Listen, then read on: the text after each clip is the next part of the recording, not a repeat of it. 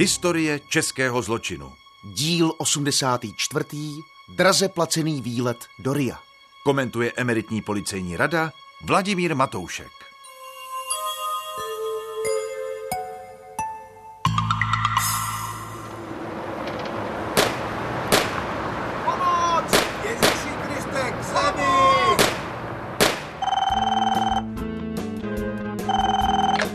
Policie České republiky? Halo? Ano. Já, já chci ohlásit střelbu. Eh, Tady v Brně, na, na Mlínské ulici. Vaše jméno, prosím. A odkud telefonujete? Eh, Odrazilová. Eh, Jsem Lucie Odrazilová. Volám z recepce hotelu Metropol. Můžete prosím vás uvést, co přesně se stalo? Ano, před prodejnou starožitností nějaký muž zastřelil dva muže. Rozumím, vyčkejte prosím na místě, hned za vámi posílám policisty a rychlou záchranou službu. Ano.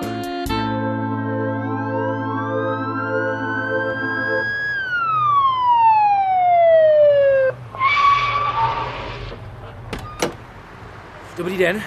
To jste nám volala vy, paní? Ano, tady, tady leží. Major Matásek, dobrý den. A tohle je kapitán Eliáš. Odrazilová, Lucie. Popište nám, prosím, co se stalo. No já, já pracuju tady přes ulici. Eh, Už jsem se chystala domů a, a najednou jsem uslyšela střelbu. Eh, Tak jsem vyhlídla z okna a uviděla jsem... To bylo strašný. Jak z filmu. No tak, paní Odrazilová, uklidněte se. Co jste viděla? Viděla jsem chlapa, jak běží a při běhu střílí po dvou mužích, eh, co chtěli nastoupit do auta. A, a ti dva zůstali ležet na zemi. Vrah pálil přímo na ně. Pak přiběhl k tomu vyššímu, sebral mu tašku a utíkal pryč. eh, K Přízové ulici. Jak byste popsala toho střelce? No, on, eh, on měl na hlavě kuklu a běžel rychle, no, musel to být mladší člověk. Měl takovou sportovní postavu, eh, výška, no, tak akorát, no. A, a měl na sobě něco tmavého. Myslím bundu. V tom rozrušení jsem si nevšimla. Utíkala jsem se schovat na recepci do hotelu. Nevšimla jste si na něm něčeho zvláštního? Víte, ona už byla dost tma. Teď v prosinci se brzy stmívá a světla na ulici moc nesvítí. Neznáte některého z těch eh, zastřelených mužů? Ale jo, to jo. Tím modrým autem jezdí majitel starožitnictví. A toho mladšího muže znám jenom od vidění. Chodili často spolu, ale nevím, jak se jmenuje. A teď jsou oba mrtví. Mně se o tom bude v noci zdát. Dvojnásobnou vraždu spáchal neznámý pachatel v Brně na ulici Mlínské 22. prosince 93 těsně před 6 hodinou večerní. Při volení policisté na místě činu nalezli dva mladé muže ležící v tratolišti krve u zaparkovaného automobilu Škoda 100 modré barvy. Lékař rychlé záchranné služby konstatoval u obou mužů smrt v důsledku mnohočetných střelných poranění životně důležitých orgánů. Pracoval jsem na městském ředitelství policie v Brně a měl jsem na starost problematiku násilné trestné činnosti. Ještě ve večerních hodinách jsem byl povolán do služby přímo na místo činu a zde již kolegové z krajské výjezdové skupiny prováděli ohledání místa činu. Už máme potvrzenou totožnost obou obětí, pane majore. Mm-hmm. 28-letý Jan Gajarský z Brna, majitel prodejny starožitnosti v Mlínské ulici. A jeho bodyguard, 21-letý Pavel Slabák, bydlí na okrese Blansko. Víme, co bylo v té odcizené tašce? Podle svědka, který Gajerského znal, si starožitník večer odnášel z pravidla velkou finanční hotovost. Technici na vozovce a na chodníku zajistili střely a nábojnice ráže 9 mm a biologické stopy.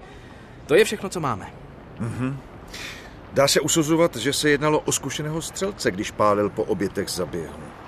Zavraždění zřejmě vzali denní tržbu, vyšli ze starožitnictví, zamkli vstupní dveře, nic netušíce se vydali směrem k autu a pak... Vypadá to jako poprava. Takhle v podvečer uprostřed města. To je síla, co, pane majore? No, to je. Takovou vraždu jsme v Brně zatím neměli. Vyhlásíme celostátní pátrání a zveřejníme výzvu v tisku. Na Mlínské a v jejím okolí se musela pohybovat spousta lidí.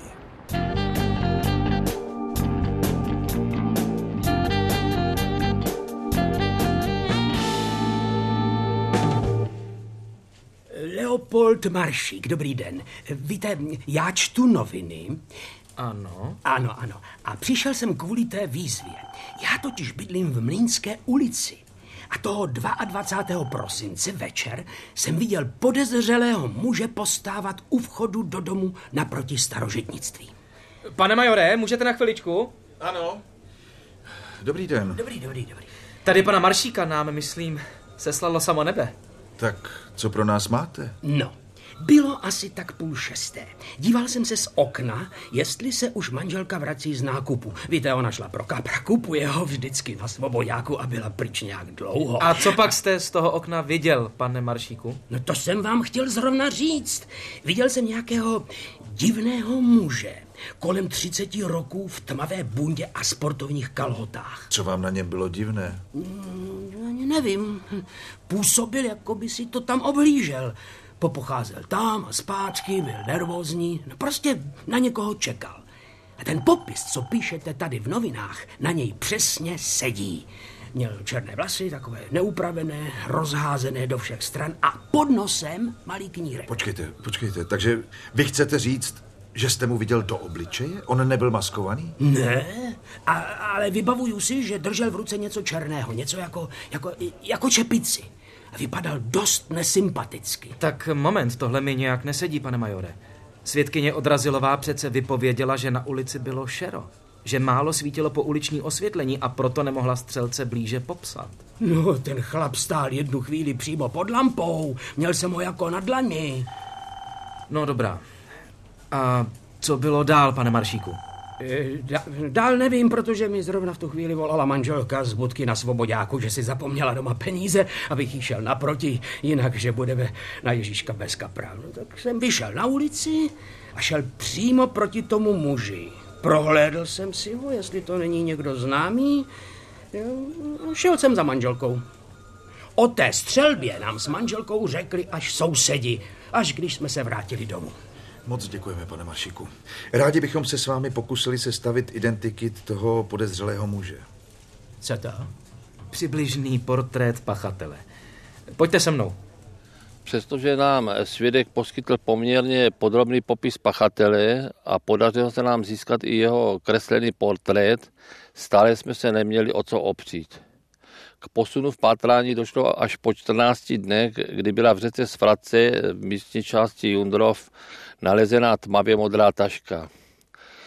Ta se zachytila na česlech, vylovili hrázný a přidali na obvodní oddělení policie Brně Bystrci. Podle nalezených písemností se jednoznačně jednalo o odcizenou tašku zavražděného Jana Gajarského. Peníze ani žádné cenosti v ní samozřejmě nebyly. Kladli jsme si otázku, co má pachatel společného s touto městskou částí. Odpověď jsme zatím neznali. Nadále jsme prověřovali známé a příbuzné, kteří docházeli ke starožitníkovi Gajarskému do prodejny. Většinou se jednalo o známé brněnské vexláky, kteří mu nosili ke směně valuty zakoupené od cizinců. Ku podivu mnozí z nich měli zájem nám při pátrání po vrahovi pomáhat, cítili se také ohroženi. Díky tomu se nám podařilo získat informace hned k několika podezřelým mužům. Mezi nimi se vyskytoval i Karel Tajgoš z Brna. Co je to zač ten Tajgoš? Pracovník soukromé bezpečnostní agentury. V listopadu se údajně obrátil na svého známého Jaroslava Chovančíka, jestli by mu nepomohl vymoct peníze od jednoho podnikatele z Brna. Přišlo o velký balík. Ostatně tady je Chovančíkova výpověď. Ukažte. Karel Tajgoš se mě dotazoval, jestli bych nebyl schopen dát dohromady trojici lidí, kteří by se dokázali zmocnit peněz muže. Který se často pohyboval na brněnské burze Favorit a jezdil automobilem Škoda 100 modré barvy. A nosil při sobě vždy modrou tašku s částkou nejméně 2 miliony korun, protože se zabýval směnou valut. Gajarský? Hmm. Je to vysoce pravděpodobné. Navíc je Tajgoš držitelem pistole ráže 9 mm vzor ČZ 75, tedy pistole stejné ráže, z jaké střílel neznámý pachatel.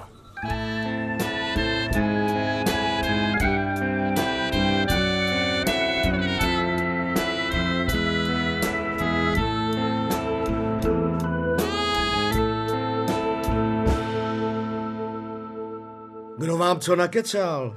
Já jsem si jenom testoval dva borce, do čeho jsou schopni jít, ale nic jsme neudělali. Pane Tajgoši, vy jste začátkem prosince naváděl dva své známé, aby se zmocnili tašky s velkým obnosem, podnikatele, který jezdí v modré Škodovce. A ten byl 22. prosince zastřelen i s bodyguardem a taška mu byla odcizena. To nemůže být náhoda, tak spuste. Jak to bylo? No, víte, on Gajarský měl to starožitnictví jenom na oko. Hlavně šmelil s valutama. Od koho je nakupoval? To tak různě. Od prodavačů z burzy Favorit u výstaviště, od směnárníků po celé Moravě. E, Mezi vexlákama to byla velká štika. Vykoupený šilinky pak měnil za český koruny na Blešáku, na vídeňským Mexikoplacu. Chápu. Tamním obchodníkům se hromadily české koruny od našich turistů a potřebovali je směnit za šilinky, aby mohli dál obchodovat. Jasně. A kurz byl samozřejmě výhodný pro Gajarského. No, tak, tak nějak, no. Ale Gajarský byl i lichvář. Půjčoval prachy na velký úrok. A půjčil taky mě. A když jsem chtěl, aby mi část úroku odpustil, vysmál se mi do ksichtu. A tak jste se rozhodl zmocnit se jeho peněz násilí. E, To ne, to ne, to ne. S vraždou my nemáme nic společného. Když jsem zjistil, že Gajarskýho komplic nosí kvér, tak jsem chlapům řekl, že to byl z mý strany jenom for, aby se do ničeho nepouštěli. Nějaký parchant nás musel předběhnout. A tohle vám máme věřit. Vlastníte pistoli stejné ráže, jakou použil pachatel. Pošleme ji na balistickou expertízu. Co jsem řekl, to je pravda.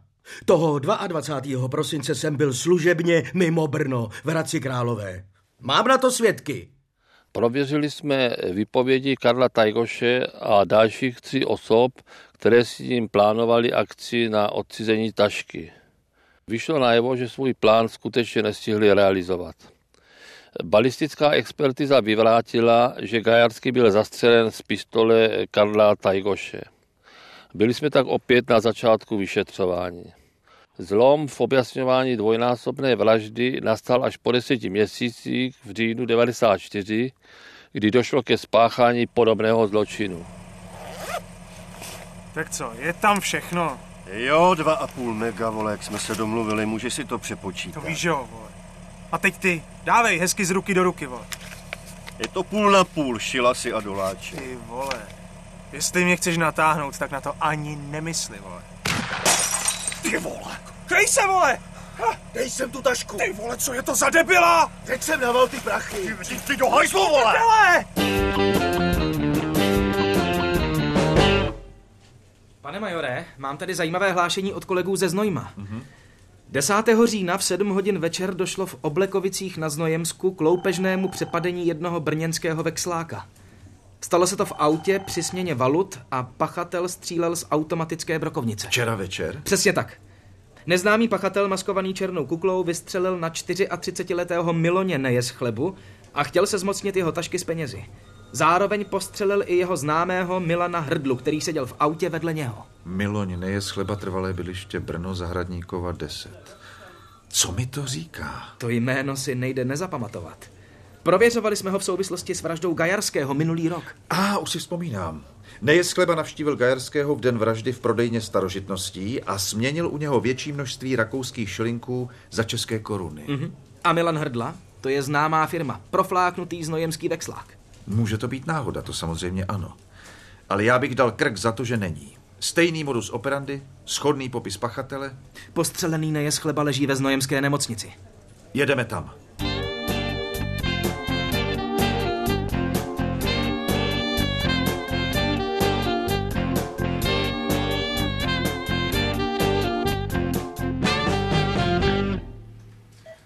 Doktor říkal jenom pět minut.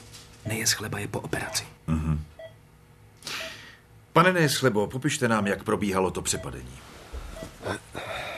Seděl jsem v autě na místě spolujezdce a na místě řidiče seděl můj známý Milan Hrdla.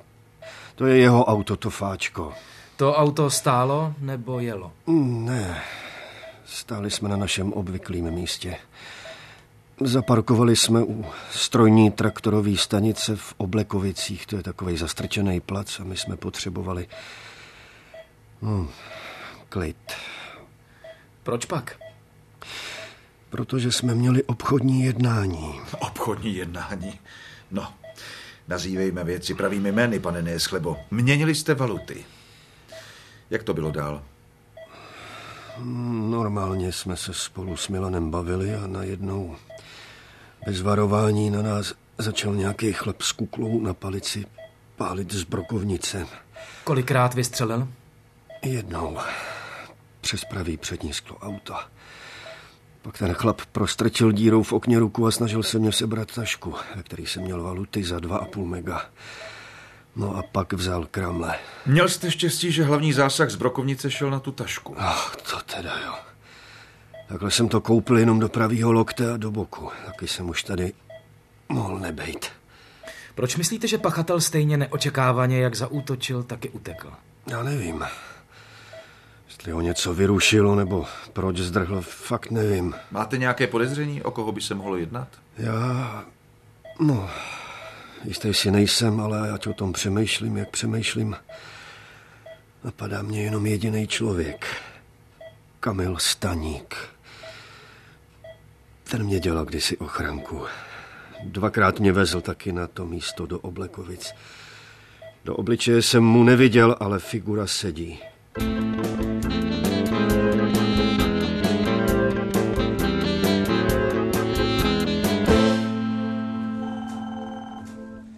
Stejně měl ten nejez chleba kuráž. Když si představím, že na mě někdo pálí z brokovnice, já držím na klíně tašku a v ní valuty za 2,5 mega. Vidíš, a nejez chleba nedal a nedal. Teď si poleží v nemocnici. Ten jeho kumpán na tom není o moc líp. Oba utekli hrobníkovi z lopaty. Co si myslíte o tom možném pachateli, kterého nejez chleba označil? Mm-hmm. Kamil Staník, 28 let. Odpovídá portrétu pachatele, který jsme sestavili v souvislosti s vraždou Gajerského a jeho bodyguarda. Sice nemá žádnou kriminální minulost, ale zajímá se o střelné zbraně. Při šetření vraždy toho starožitníka se nám ho ale nepodařilo prověřit, protože údajně odcestoval obchodně na dva roky na Ukrajinu a nikdo ze známých o něm nevěděl. V minulosti příležitostně dělal bodyguarda Gajerskému i Nejeschlebovi.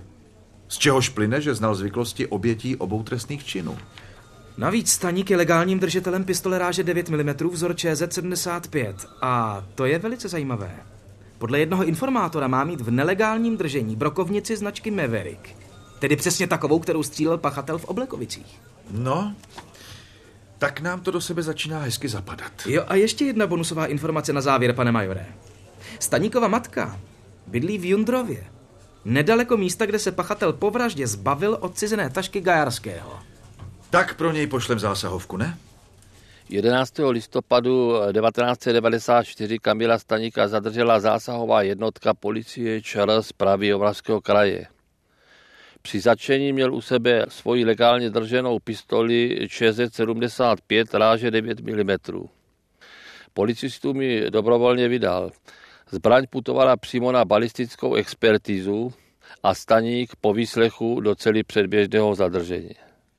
Já využívám svého práva a nebudu vypovídat. Nic jsem neudělal. Pane Staníku, ještě jsme vám neřekli, z čeho vás podezříváme a vy už odmítáte vypovídat. Kriminalističtí experti z oboru balistiky došli k jednoznačnému závěru, že Gajarský a Slabák byli zastřeleni vaší legálně drženou pistolí ráže 9 mm vzor ČZ-75. Ani k tomu nám nic neřeknete.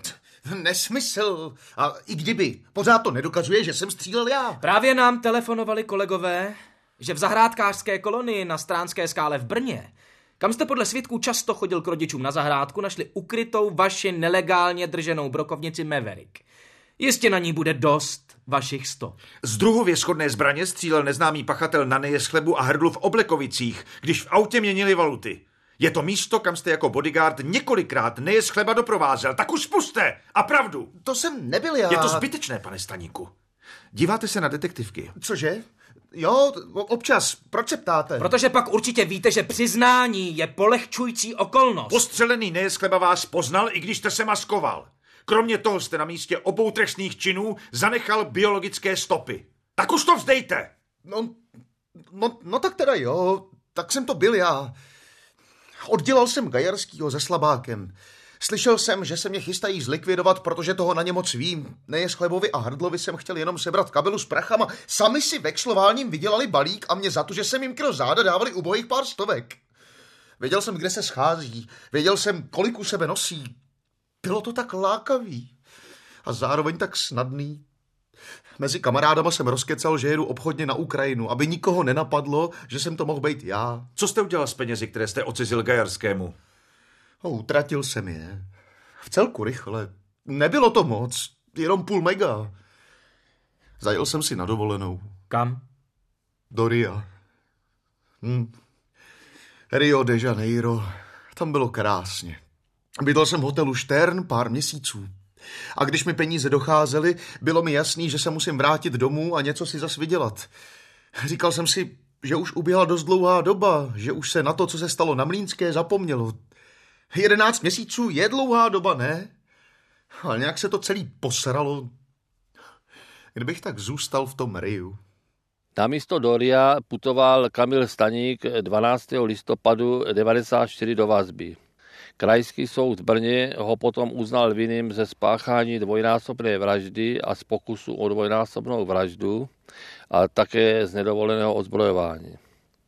Byl odsouzen ke 23 letům odnětí svobody do věznice se zvýšenou ostrahou. Odvolací soud mu potom vyšší trestu potvrdil. Dosud netrestaný Kamil Staník, vyučený instalatér, hodnocený jako skromný a bezkonfliktní občan, tak rozhodl o svém životním osudu na velice dlouhou dobu.